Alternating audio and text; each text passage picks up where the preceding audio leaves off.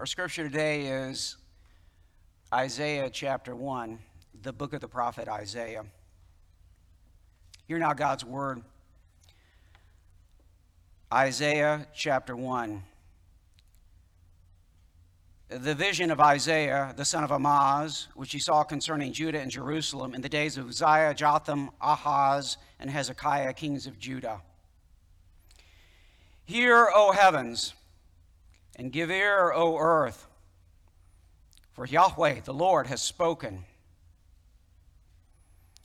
Children have I reared and brought up, but they have rebelled against me. The ox knows its owner, and the donkey its master's crib or manger. But Israel does not know. My people do not understand. Whoa, sinful nation,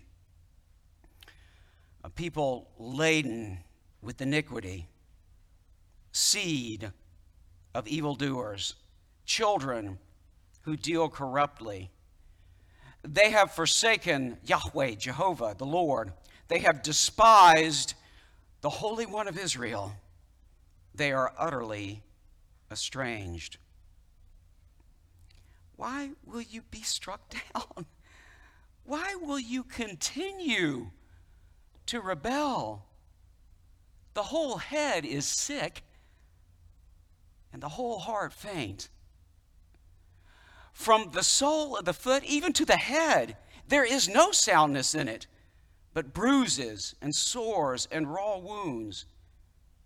They are not pressed out or bound up or softened with oil. Your country lies desolate. Your cities are burned with fire. In your very presence, foreigners devour your land. It is desolate, it's overthrown by foreigners. And the daughter of Zion is left like a booth in a vineyard, like a lodge in a cucumber field, like a besieged city.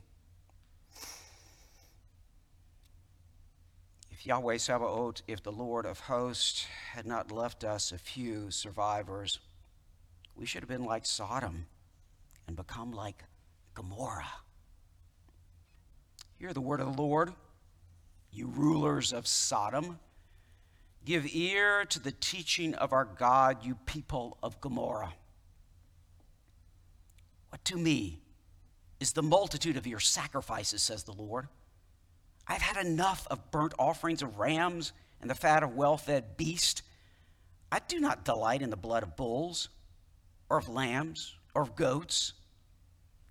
When you come to appear before me, who has required of you this trampling of my courts? Bring no more vain offerings. Incense is an abomination to me. New moon and Sabbath and the calling of convocations. I cannot endure iniquity and solemn assembly. Your new moons and your appointed feast, my soul hates. They have become a burden to me. I am weary of bearing them. When you spread out your hands, I will hide my eyes from you. Even though you make many prayers, I will not listen. Your hands are full of blood. Wash yourselves, make yourselves clean, remove the evil of your deeds from before my eyes. Cease to do evil, learn to do good, seek justice, correct oppression, bring justice to the fatherless, the orphan, plead the widow's cause. Come, let us reason or debate together, says the Lord. Though your sins are like scarlet, they shall be as white as snow. Though they are red like crimson, they shall become like wool. If you are willing and obedient, you shall eat the good of the land. But if you refuse and rebel, you shall be eaten by the sword, for the mouth of the Lord has spoken. how the faithful city has become a whore. She who was full of justice, righteousness lodged in her, but now murderers. Your silver has become dross, your best wine mixed with water. Your princes are rebels and companies of thieves. Everyone loves a bribe and runs after gifts. They do not bring justice to the fatherless, and the widow's cause does not come to them. Therefore, the Lord declares, the Lord of hosts, the mighty one of Israel, Ah, I will get relief from my enemies and avenge myself on my foes. I will turn my hand against you and will smelt away your dross with lye and remove all your alloy. And I will restore your judges as at the first, and your counselors as at the beginning. Afterward, you shall be called the city of righteousness, the faithful city. Zion shall be redeemed by justice. And those in her who repent by righteousness. But rebels and sinners shall be broken together. And those who forsake the Lord shall be consumed. For they shall be ashamed of the oaks that you desired, and you shall blush for the gardens that you have chosen. For you shall be like an oak whose leaf withers, and like a garden without water. And the strong shall become tender, and his work a spark, and both of them shall burn together, with none to quench them. This is the word of the Lord. Thanks be to God. Friends, the grass withers, the flowers fade, but the word of our God will stand forever. Amen. Um, Isaiah's revelation. Isaiah's revelation. What he sees is a summons uh, for a covenant lawsuit. Here we have Isaiah, Yeshayahu. Yes, the Lord is salvation, but the Lord comes in righteousness and in judgment, summoning his people for a covenant lawsuit. And really, more than that, it's really personal here a parent's complaint against rebellious children and covenant breakers. So, obviously, there's a whole lot in here. Obviously, you know, we could go on for hours. You know, I'd kind of like to unpacking all this, but we don't have that kind of time for here. I've decided maybe on Wednesday nights we'll take little segments and unpack a few more of these terms and phrases because this is rich. Um, maybe just kind of do breakout excursus on Wednesday night some. But let's just go, let's go ahead and cut to the chase here. Uh, we can draw out of this message from Isaiah chapter 1, which obviously we need to pay a whole lot of attention to if we're going to understand the whole book of Isaiah, at least this disposition that the Lord brings to bear. This is the Lord. This is the Lord bringing his covenant complaint and lawsuit and summons, and the Father coming to his chosen children who have rebelled and become strangers to him, turn their backs on him, become like the goy, like foreigners. Here's the disposition dumber than donkeys, rebel children will die. There is a point of no return. Let me be very clear about that because God is very clear about that. Dumber than donkeys, rebel children will die, yet Zion shall be redeemed. Literally ransomed. The price is going to be paid for Zion and for the remnant that will be faithful and called unto the Lord. Dumber than donkeys, rebel children will die. God is a covenant making God. Unfortunately, and perhaps as just a reflection of our, let's just be simple about this. Give me one or two rules and one or two transactions and let me get myself saved, and then I'll just kind of float through life. A lot of Christians miss this huge point. Obviously, we've been spending a lot of time in our Bible studies on Wednesday night talking about covenant, right, in order to understand the Bible. God is a covenant making God, and God gives covenants and makes covenants. This is central to reading the scripture to understand the covenants. Now, if you tell me, well, Pastor, that's the Old Testament. And although the Old Testament comprises most of this book that we call the Holy Bible, I'm really not interested in all that stuff back there. Just give me the last few books. Yes, okay. What are the last few books called? Fire insurance policy? Let me sign my fire insurance policy and get out of here. Just give me it simple. This seems awfully complicated. What are the last books of the Bible called together? Hmm? A wish list? Some helpful advice in case you need a little spiritual five minute meditation? What are they called? The New Testament. Testamentum, Latin for what? Covenant. We are saved through a covenant. The cup of the new covenant. In my blood, Jesus says, shed for your sin. Our relationship with God, to the extent you have a relationship with God, is a relationship of covenant. And you could say, but yes, but you know, in the Old Testament, I mean, that's all that conditional stuff. And in the New Testament, there are no conditions. Oh, no, no, no, no, no. That's popular Christianity that's watered down and an abomination to the Lord. Okay? It's irrevocable in Christ. But you don't think He gives you commands?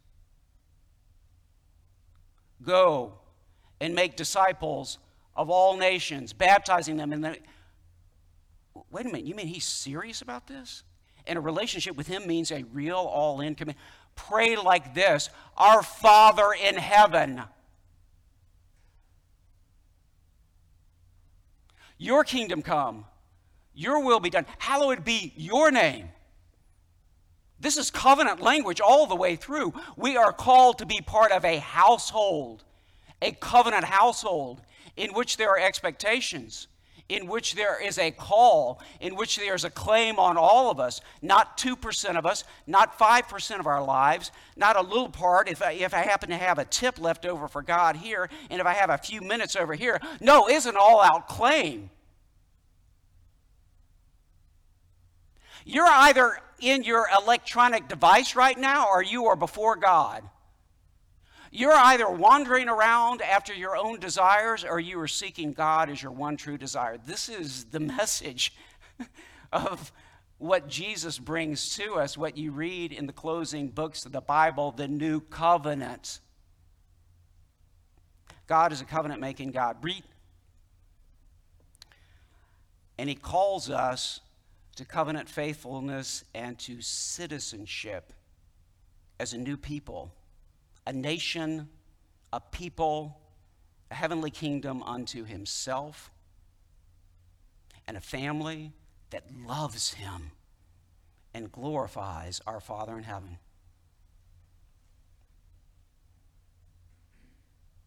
No one lights a lamp and hides it under a bushel, Jesus says.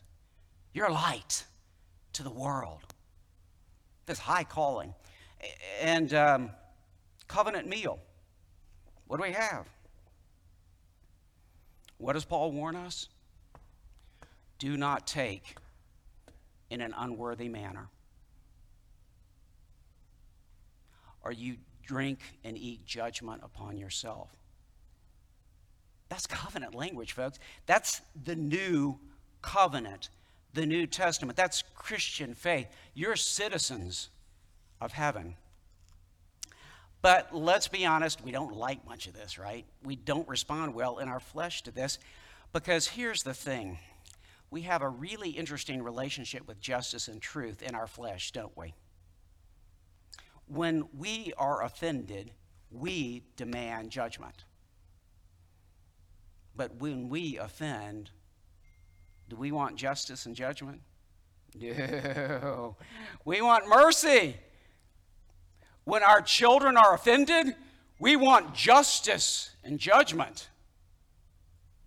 When our children offend, oh, come on, can't you let him go? Come on, get, get him off. I know, I know he was drunk and driving, but, but he needs to have a car and he needs to have a job. Come on, give him another chance. Increasingly in this age, we deny guilt in the first place and in the last place altogether. We deny that our children are guilty. How can you say that? My child is perfect. My grandchild? How dare you? And let him go, please. He may have made a mistake, but he didn't mean it. It wasn't his fault. We tend to do that increasingly now with our politicians and the parties that we like, right? Our guy, who cares? It's not about his personal morality. It's just about he makes the decisions I like. But their guy, do you see how bad his personal morals are? This is indicative of how bad he is. I mean, we play this game right and left. God does not play this game. God does not play this game. God is truth. God is justice. God is holy. At the center of who God is, as we've been seeing from the book of Isaiah, God is holy. And we deal in his holiness with that coming together of justice and judgment, mercy and forgiveness. Saving love means saving wrath also. The Holy One of Israel. Righteous perfection is the only way you can be saved through grace. Righteous perfection, the only way this is this is the holy God of the new covenant, indeed, the holy God of all holy scripture. So here we have this. Here's this question before us, the question that was before Judah and Jerusalem Will you bite the hand that feeds you? Who's going to be stupid enough to bite the hand that feeds you? Just walk around Starkville or walk around Atlanta or walk around New York for five minutes and I'll show you real fast. Will you bite the hand that feeds you? Will you refuse the call of the Father who loves you? Here's your question. Here's the question for your household, for my household, for our church. Will we receive or will we reject the ransoming, redeeming claim of His Son? In his way of righteousness. So, back to our basic disposition, there's a lot in this chapter, but here's a basic way of looking at it. Dumber than donkeys, rebel children die. That's part of the bottom line. Dumber than donkeys, rebel children will die. They will be condemned. Yet Zion shall be redeemed. God will prevail. Yes, God will be glorified. The Holy One of Israel. So, uh, let's dig in a little bit and then we'll pull back some more. Number one, dumber than donkeys. Verse 4. I started with this just because it's both funny and very convicting, right? Dumber than donkeys. Dumber than donkeys. Um,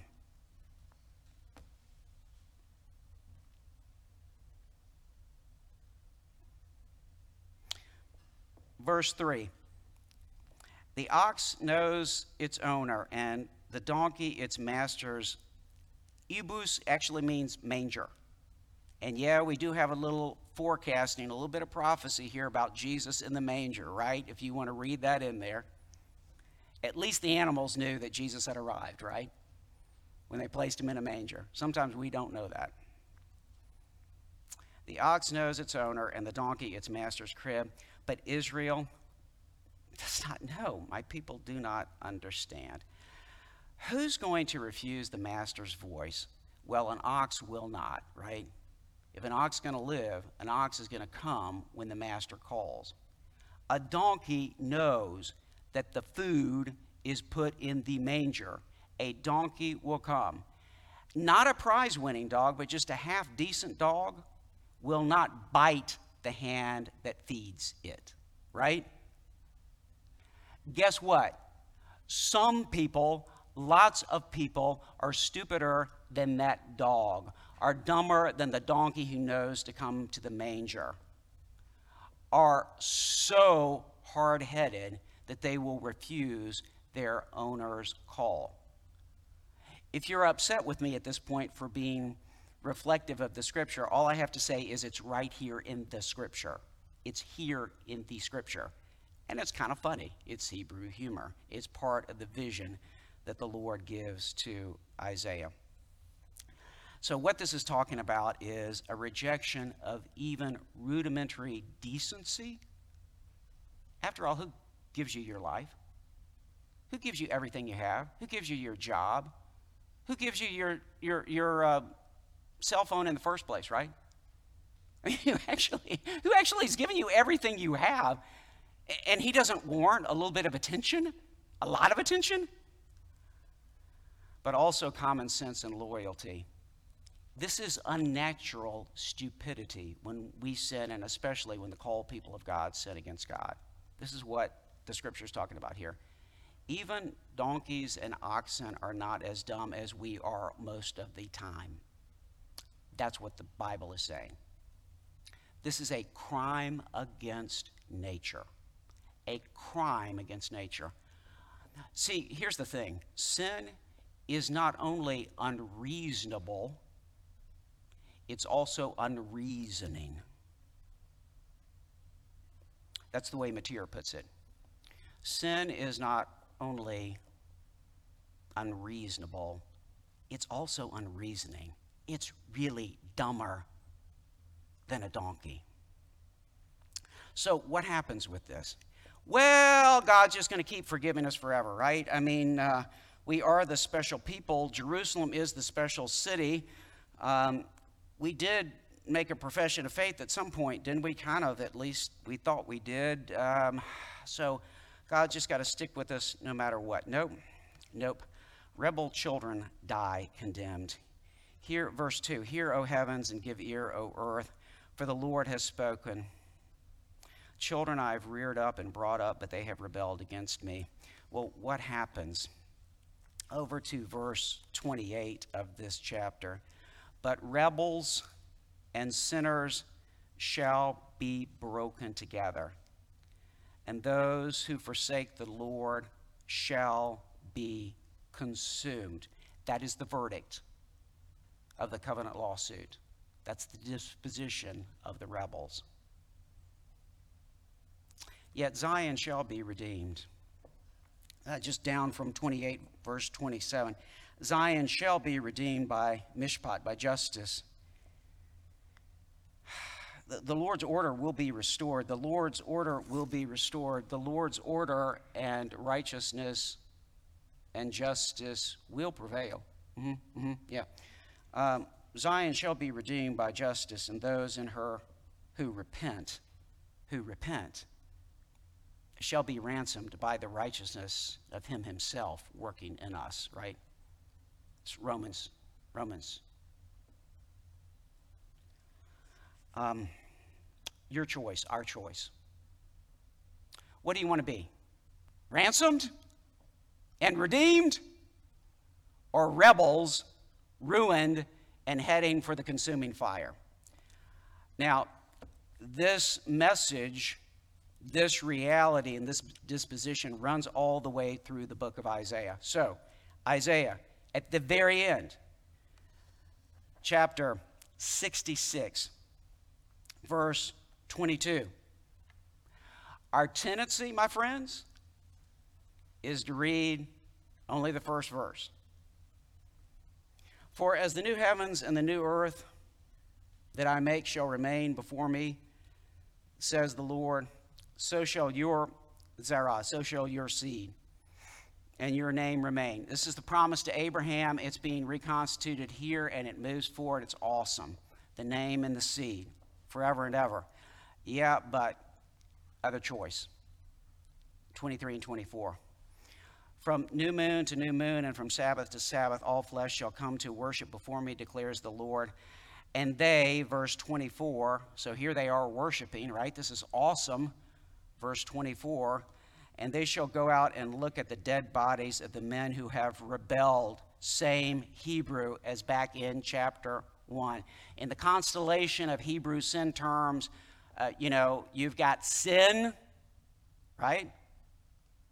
Kata. You've got twistedness of uh, our avon, you know, our fallenness and our bent towards missing the mark and sinning. But at the most intense level, you have outright rebellion. Outright rebellion. Pesha. That's the verb that, and that's the, that's the terminology, the noun and the adjective too, that dominates from chapter 1 all the way here to the last verse of Isaiah.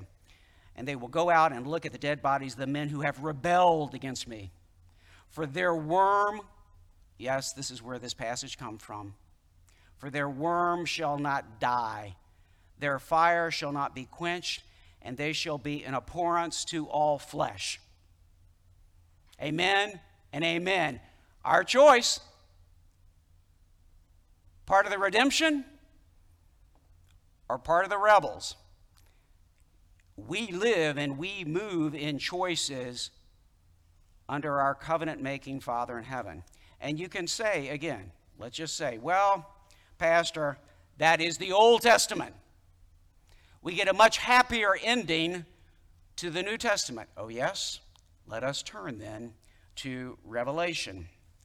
Revelation 21, 3 through 8, and you're going to see that the Revelation tracks directly with Isaiah, as I mentioned in last week's sermon. Revelation 21, 3 through 8. We love the first part. We need to read and not memorize one verse out of context. We need the whole context, right? Revelation 21, verse 3, and picking up. And I heard a loud voice from the throne saying, Behold, the dwelling place of God is with man. He will dwell with them, and they will be his people, and God himself will be with them as their God. He will wipe away every tear from their eyes, and death shall be no more. Neither shall there be mourning, nor crying, nor pain anymore, for the former things have passed away a man and a main, and most people close the book right now, but the Bible isn't written like that, right? I do want to be part of the redeemed, don't you? I do want to be part of uh, the restored and redeemed Zion, but let's keep reading. Former things passed away. Verse 5 And he who was seated on the throne said, Behold, I am making all things new. Also, he said, Write this down, for these words are trustworthy and true. And he said to me, It is done. I am the Alpha and the Omega, the beginning and the end. To the thirsty, I will give from the spring of water of life without payment. The one who conquers will have this heritage, and I will be his God, and he will be my son. Verse 8 But as for the cowardly, the faithless, the detestable, as for murderers, the sexually immoral, sorcerers, idolaters, and all liars, their portion will be in the lake that burns with fire and sulfur, which is the second death. Well, that's chapter 21. Maybe let's go over to 22 and see if the story changes. What do you think? You think it's going to change? 22, 12 through 15. Behold, the Lord Jesus says, I am coming soon, bringing my recompense with me to repay each one for what he has done. I am the Alpha and the Omega, the first and the last, the beginning and the end. Blessed are those who wash their robes so that they may have the right to the tree of life and that they may enter the city by the gates. Outside, outside the gates, are the dogs and sorcerers and the sexually immoral, and murderers, and idolaters, and everyone who loves and practices falsehood.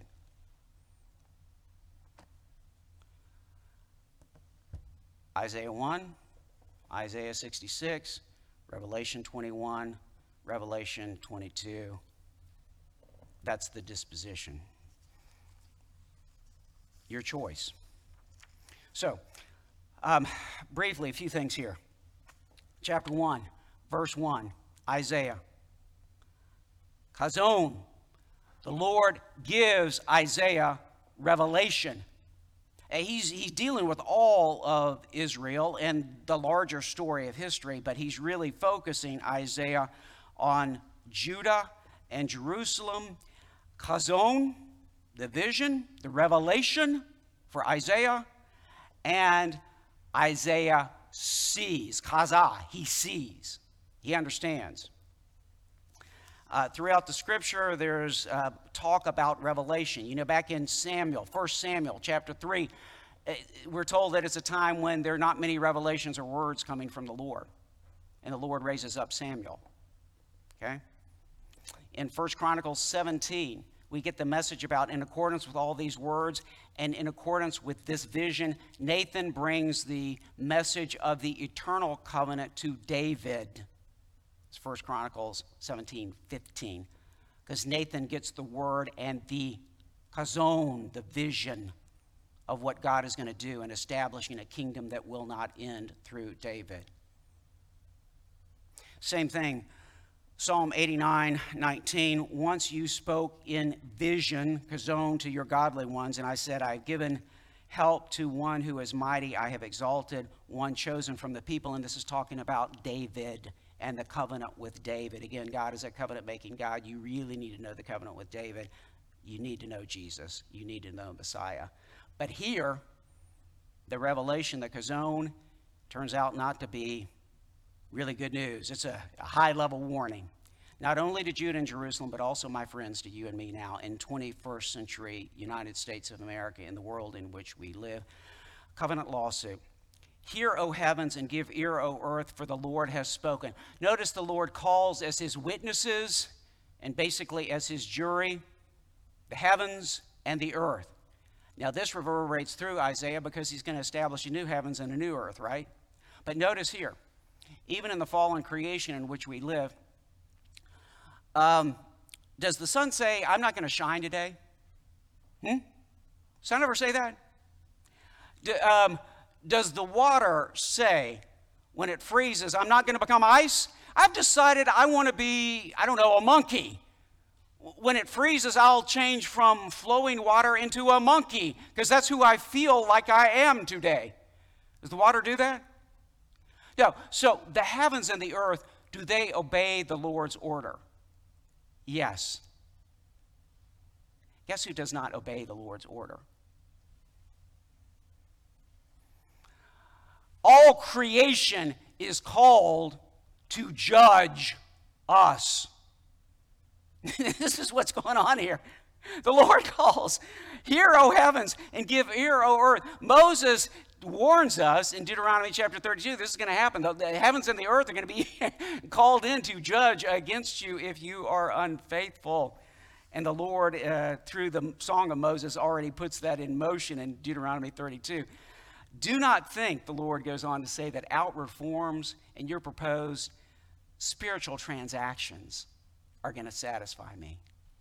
Your prayers for help, when you've got blood on your hands and you're not actually loving your neighbors and you're more concerned about your stuff than the things of God, do you really think I'm going to hear you? You're disgusting to me, the Lord says. You're trampling my courts. Who called you in here? Yeah, we don't know if, if what Isaiah is seeing here is a vision of uh, the Syro Ephraimite coalition coming down and you know raiding into and bringing defeat, some early defeat in the 730s to Judah, or we don't know if this goes all the way through and seeing Sennacherib, you know, at the end of the century, devastating everything but Jerusalem, Lachish being totally burned up, so many of the cities of Judah being totally burned up. But we know this the Lord is calling us to real repentance. Let's go ahead and get there as we move um, to round this out today. The Lord hates hypocrisy and he calls us to real repentance. This is not just about Judah, my friends. Let me make this very clear. This is about you and me. This is why this is in this book. This is why the Lord is speaking to you and me right now. And it is our choice. So the Lord calls us to real repentance. There is a tendency to cherry pick and pull out a verse here or there from the Old Testament and to not know what's going on. I grant you, I love this call to God's redeeming grace, but it is a call through real repentance and real choice, meaning um, we can't just read verse 18 by itself. Let's read 16 through 20. Wash yourselves, make yourselves clean, remove the evil of your deeds from before my eyes. Cease to do evil. Learn to do good. Seek. You want to know what you need to throw all yourself into? All your social media into? All your personal efforts into? Seek justice. Correct oppression. Bring justice to the fatherless. Plead the widow's case. Then, verse 18 Come now, let us reason. This could also, as the, um, as the ESV footnote gives you here, let's dispute this, let's debate this. Come, let us reason, let us debate together, says the Lord. Though your sins are like scarlet, they shall be as white as snow. Though they are red like crimson, they shall become like wool. If, if you are willing and obedient, you shall eat the good of the land. But if you refuse and rebel, there's that high level, intense level sin there, rebel, that pasach again there, okay? If you refuse and rebel, you are going to be eaten up by the sword. The mouth of the Lord has spoken. Today, I want to invite you come to the Lord. Seek Him. You need to debate with Him? it's not going to be much of a debate. Come, reason, humble yourself before the Lord, and He will lift you up in His righteousness. And you will be, though your sin, though my sin is like scarlet, He'll wash you white as snow. Come to Him. Come home, rebel. At least follow the donkey and get to the manger. And you'll find the Lord there. And she wrapped him in swaddling cloths and laid him in a manger. In the name of the Father, the Son, and the Holy Spirit, now and forever. Amen.